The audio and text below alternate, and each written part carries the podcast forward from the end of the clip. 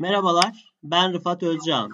En yerel ve en küresel sloganı ile başlayan Politik Kes programına hoş geldiniz. Korona serimiz dördüncü programıyla devam ediyor. Bugünkü konuğum ise İtalya Perugia Üniversitesi'nden Betül Yurtseven. Betül, İstanbul Üniversitesi Radyo Televizyon Sinema bölümünden mezun ve yine aynı bölümden yüksek lisansını yapıyor. Şu an ise İtalya'da dediğim gibi Perugia Üniversitesi'nde Erasmus öğrencisi ve oraya gitti ilk aydan beri korona mücadelesiyle karşı karşıya. Bugün kendisiyle Avrupa'da koronadan en çok etkilenen ülke olan İtalya'yı konuşacağız. Betül hoş geldin. Hoş buldum. Merhaba, nasılsın? Teşekkür ederim. Çok sağ olun. Asıl siz nasılsınız? Onu şu an e, merak ediyoruz ve onları konuşacağız inşallah. Öncelikle diğer programlarımızda da olduğu gibi bir son durum bilgisiyle başlayalım istiyorum. İlk olarak İtalya'da koronanın ortaya çıktığı tarihi de söyleyerek bize son vaka, ölüm ve iyileşen sayısı gibi bilgileri verebilir misin? Şimdi İtalya'da son güncellenen verilere göre 110 bin vaka var. Yani 110 bin 500 civarı. Bunların 15.155'i ölümle sonuçlandı maalesef. 16.800 kadar da iyileşen hasta var an itibariyle. Geçen hafta hükümet önümüzdeki birkaç günde zirveye bulacağız ve düşüş başlayacak diye bir açıklama yapmıştı. Ama henüz artan sayısında azalma olduğu belirtiliyor. İtalya'da ilk vaka 31 Ocak'ta kayda geçiyor. Roma'ya gezmeye gelen iki Çinli turiste tespit ediliyor. O anda Çin'le uçuşlar durduruluyor bunun üstüne. Bir hafta sonra Wuhan'dan gelen yani virüsün ana kaynağından gelen İtalyan'da virüs çıkıyor. E, bu şekilde Şubat'ın sonuna kadar yavaş yavaş yayılmaya başlıyor. Yavaş yavaş diyorum çünkü bizim burada hissettiğimiz o şekilde. Yani gündelik hayata herhangi bir etkisi olmuyor bu yayılımın. Olayın ciddiyeti anlaşılmıyor ya da o kadar da ciddiye alınmıyor diyelim. Sonra Şubat'ın son haftasında ülkenin Marmara bölgesi diyebileceğimiz Lombardiya bölgesinde çok hızlı bir şekilde korona vakaları ortaya çıkıyor. Ve İtalyan devleti de bu noktada ciddi tedbirler almaya başlıyor. E, bölgenin başkenti Milano. Milano ve bölgenin tamamı pek çok ülkeyle olduğu gibi Çin'le de yakın ticari ilişkiler içinde. Burada ilginç olan nokta bölgede artış gösteren virüsün İtalyanlar arasında yayılması. Yani Şubat'ın sonunda birden yükselen vaka sayıları yabancı uyruklu kişilere ait değil. Sonradan virüsün Ocak ayının başlarından itibaren yayılmaya başladığı ancak tespit edilemediğine dair bir takım çıkarımlar yapıldı. Ama neyin neden olduğu üzerine tartışmalar devam ediyor. Daha uzun sürede devam edecek gibi görünüyor.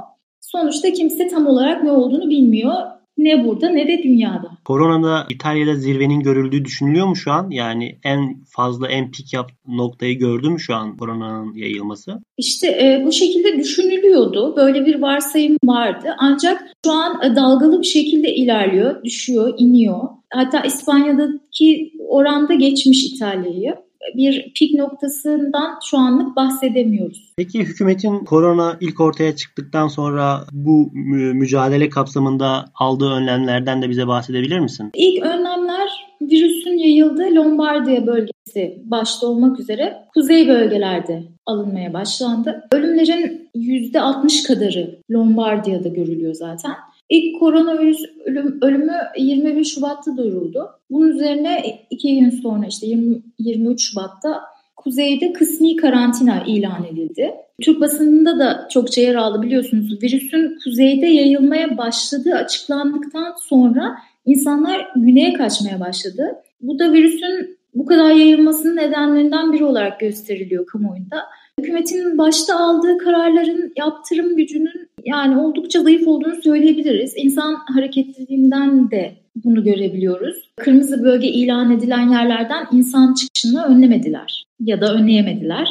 9 e, Mart'a geldiğimizde ise karantina tedbirleri tüm ülkeyi kapsayacak şekilde ilan edildi. Yani okullar tatil edildi, online eğitime geçecek şekilde. Eczaneler ve gıda satan marketler hariç işletmeler kapatıldı. Kamu kurumlarında da social distancing dediğimiz bir takım uygulamalar başladı. Mesela karantina başladıktan birkaç gün sonra PTT'ye gitmek zorunda kaldım. Yani işte buradaki posta servisine. İçeriye sadece bir kişi alıyorlardı.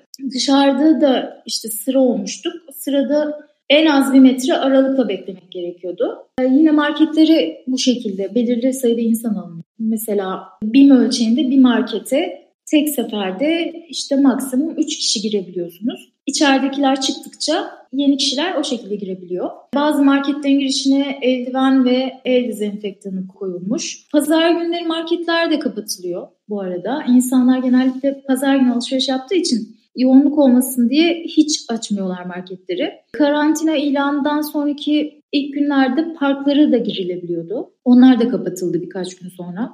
Burada şunu belirtmek lazım.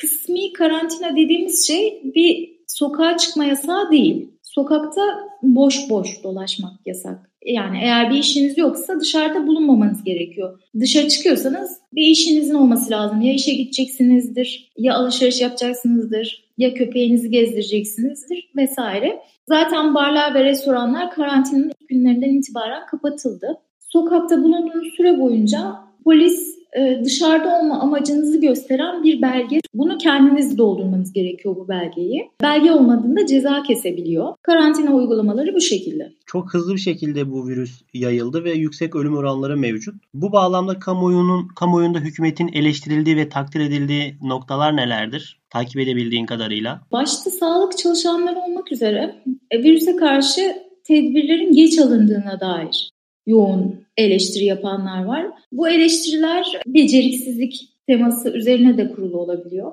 Özellikle hükümet topa tutuluyor bu noktada. Öngörülmesi imkansız bir durum olduğu için buradaki yani İtalya'daki yapılan hatalardan ders şeklinde bir tavsiye gibi de dile getiriliyor. Çeşitli belirsizlikler var. Bunlar sorgulanıyor. Mesela Kodon diye bir e, ufak bir kasaba var Milano'nun güneyinde. Ülkedeki vakaların yaklaşık beşte birinin buradan yayıldığı belirtiliyor. Ama virüsün buraya nasıl geldiğine dair kimsenin bir fikri yok. Yine benim bulunduğum Umbria bölgesinin küçük bir kasabasında birkaç hafta önce birinin birdenbire virüse yakalandığına dair bir bilgi dolaşıyor. Ancak kasabaya pandemi ilanından beri hiç giriş çıkış olmamış. Yani virüsü göçmen kuşlar getirmiş diyeni bile duydum ben. Bu belirsizliklerin yaydığı bir korku elbette var. Ancak İtalya'daki durumun diğer AB ülkelerinden sadece birkaç gün hızlı daha önde ilerlediğinin iyice anlaşılmasının ardından e, kamuoyunun ilgisi daha çok AB'ye yönelmiş durumda gibi görünüyor. Bu, noktada e, bir şey daha sormak istiyorum sana Betül. Yani bildiğim üzere Avrupa Birliği'nden ve NATO'dan yardım talebinde bulundu ve e, İtalya'ya yardım edilmedi. Yani edemediden ziyade edilmedi bu kurumlar tarafından. Daha Türkiye dün bir uçak göndererek e, bu mücadeleye İtalya'ya destek olmaya çalıştı. E, Rus askerleri İtalya'ya e, gidip yardımda bulundular. Bu durum İtalyanlar arasında nasıl karşılanıyor? Bu AB'nin özellikle bu tavrı e, nasıl değerlendiriliyor? E, tabii şimdi burada AB'ye karşı büyüyen ki göz ardı etmek imkansız. Zaten sosyal medyada da görüyoruz. Böyle AB bayrağı yakanlar falan videolar çekip koyuyorlar. AB'nin İtalya'yı yüzüstü bıraktığına dair e, bir kanaat evet yayılmış durumda.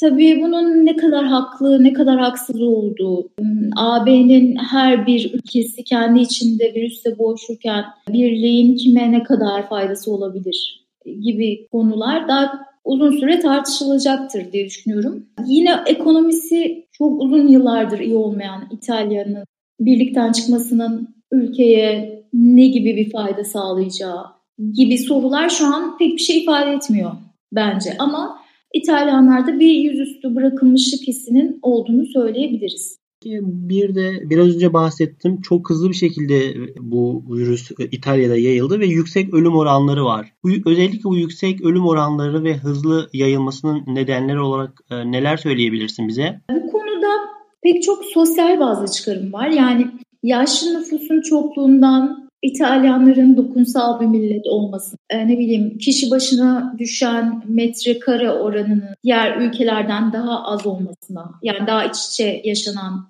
bir ülke olmasına, insanların hızla güneye kaçmasına kadar vesaire. Ancak e, pozitif alanda henüz bir çıkarım yok bildiğimiz üzere. Yani tıbbi bir gelişme olmadığı için asıl neden nedir üzerine söylenecek her şey varsayımdan ibaret kalıyor diye düşünüyorum. Şu anlık neden olarak gösterilen şeylerin e, tamamı e, neredeyse sosyal bazı çıkarımlar. Ölüm oranını ise e, bilim insanları yaşlı nüfusun yoğunluğuna bağlıyor. Avrupa'nın en yoğun yaşlı nüfusu burada. Genetik faktörler Türkiye'de de çok konuşuldu biliyorsunuz. Burada da gen mağduru olduğunu düşünen insanlar vardı. Muhtemelen hala vardır. Yani virüsün İtalyanları daha çok etkilediğini düşünen bir kesim var. Özellikle yabancı uyrukluların değil de İtalyanların virüsü yayması bu düşüncenin edinilmesinde etkili olmuş olabilir. Yani belki pandemi sona erdikten sonra ne bileyim belki bir 50 yıl sonra gen faktörüyle bir alakası olduğu kanıtlanır bilinmez yani diye düşünüyorum. Bir süredir oradasın sen de. Yani bu karantina deneyiminden ve genel gözlemlerinden bize bahseder misin? Neler yaşıyorsunuz orada? Ee, ben İtalya'nın e, tam ortasında bulunan Umbria bölgesindeyim. Başkenti Peruccia'da kalıyorum. E, Umbria bölgesinin. 16 Şubat'ta Roma'dan geldim. Havalimanında herhangi bir önlem vardıysa ben görmedim açıkçası. Zaten Çin'deki durumun ne boyutta olduğu henüz dünya kamuoyunda bu kadar tartışılmıyordu o zamanlar. Yani İtalya karıştıktan sonra Çin'deki karantina önlemleri dünya medyasına bir anda servis edildi biliyorsunuz. İşte sokak ilaçlamaları falan. Çin'in bu salgınla kaybettiği prestiji fırsata çevirmek için başlattığı PR çalışmasından önce e, tüm dünyada olduğu gibi İtalya'da da salgınla ilgili pek yoğun bir gündem yoktu. Geldikten sonra yaklaşık iki hafta okula gittim ben. Böyle kapı kollarını falan dirseğimle açıyorum. Virüse karşı önlemli. Ee, tabii virüsün kuzeyden buraya gelmesinin birkaç hafta sürmesi ve hala da vaka sayısının e, burada görece düşük olma, yani ülkenin geri kalanından görece düşük olmasının etkisi vardır bu rahatlıkta diye düşünüyorum. Ama ulusal karantina ilan edilip burada virüsün gerçek bir gündem olmadığını, gündem haline gelmediğini e, söylesem abartmış olmam herhalde. Karantina deneyimim ise yani başka herhangi bir yerde nasıl olabilirse o şekildedir diye düşünüyorum. Bu sürecin nasıl olduğunu gerçek anlamda anlayabilmek için e, bence ya hasta olmak gerekiyor ya da göçmen falan olmak gerekiyor. Mesela karantinanın başladığı ilk günlerde yine bir kamu kurumuna gitmek durumunda kaldım. Vergi dairesi gibi bir yer. Kode Fiskale diye bir şey var. Vergi numarası gibi bir şey. Onu almam gerekiyordu. Yanımda ev arkadaşım vardı İtalyan. Oradaki yetkili başta işlem yapmak istemedi adam. Sonra Erasmus öğrencisi olduğumu söyleyince arkadaş adamın bir anda tavrı değişti. Yani e, bu küreselleşme süreci dünyada pandemiden sonra nasıl devam eder bilmiyorum. Da Erasmus öğrencisi olmak hala kıymetli bir şey.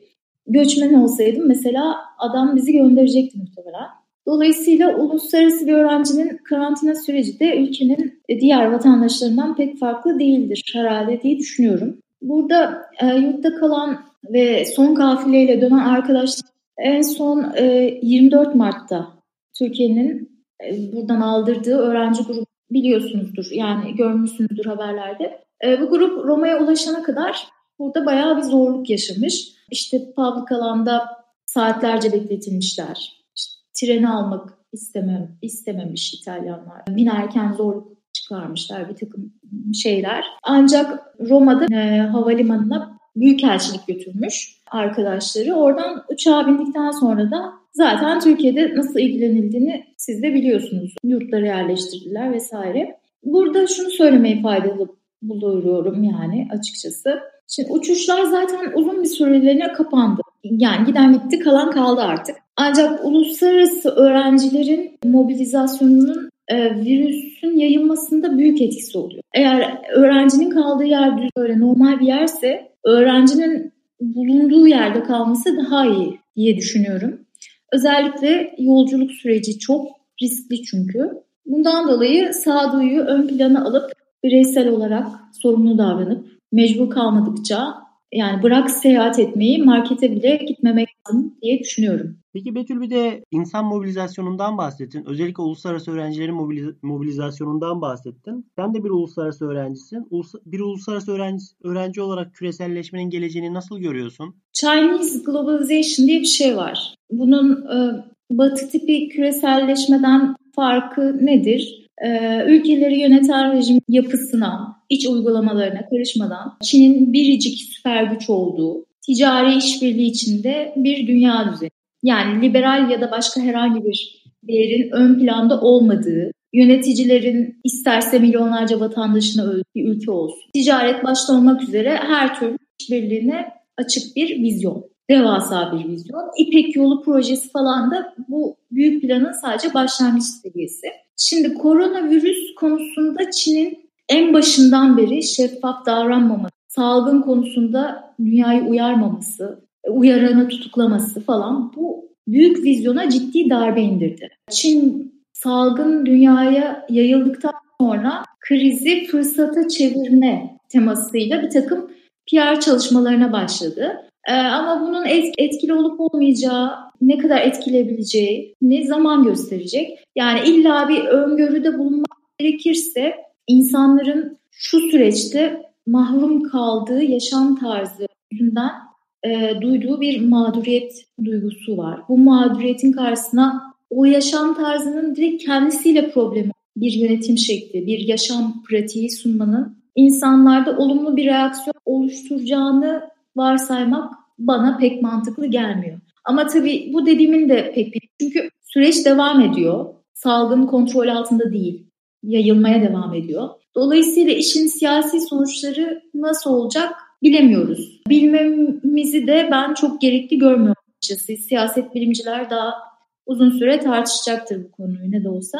Ben neye bakıyorum? E, iletişim boyutuna bakmaya çalışıyorum. Çin'in sosyal medya başta olmak üzere çeşitli kanallardan başlattığı ve pek çok kişinin de artık karşılaşıyor olduğu PR çalışmalarını görüyoruz. İşte virüsle ne kadar iyi mücadele ettiklerine, nasıl virüsü yendiklerine dair bir takım paylaşımlar. Totaliter bir rejimin bu tip olaylarla mücadele etmede ne kadar işlevsel olduğuna, insanları iş yerlerinde saksı düzeninde dizmenin erdemlerine kadar çeşitli mesajlar. Ben ne düşünüyorum bu mesajları gördüğümde? Çin'in yayınladığı rakamların acaba ne kadar sağlıklı olduğunu düşünüyorum. Yani salgın batıya yayıldıktan sonra peş peşe servis edilen virüsle mücadele görüntülerinin öncesine dair neden görüntüler olmadığını düşünüyorum. Tabii batı tipi küreselleşmenin de insan mobilizasyonu başta olmak üzere salgının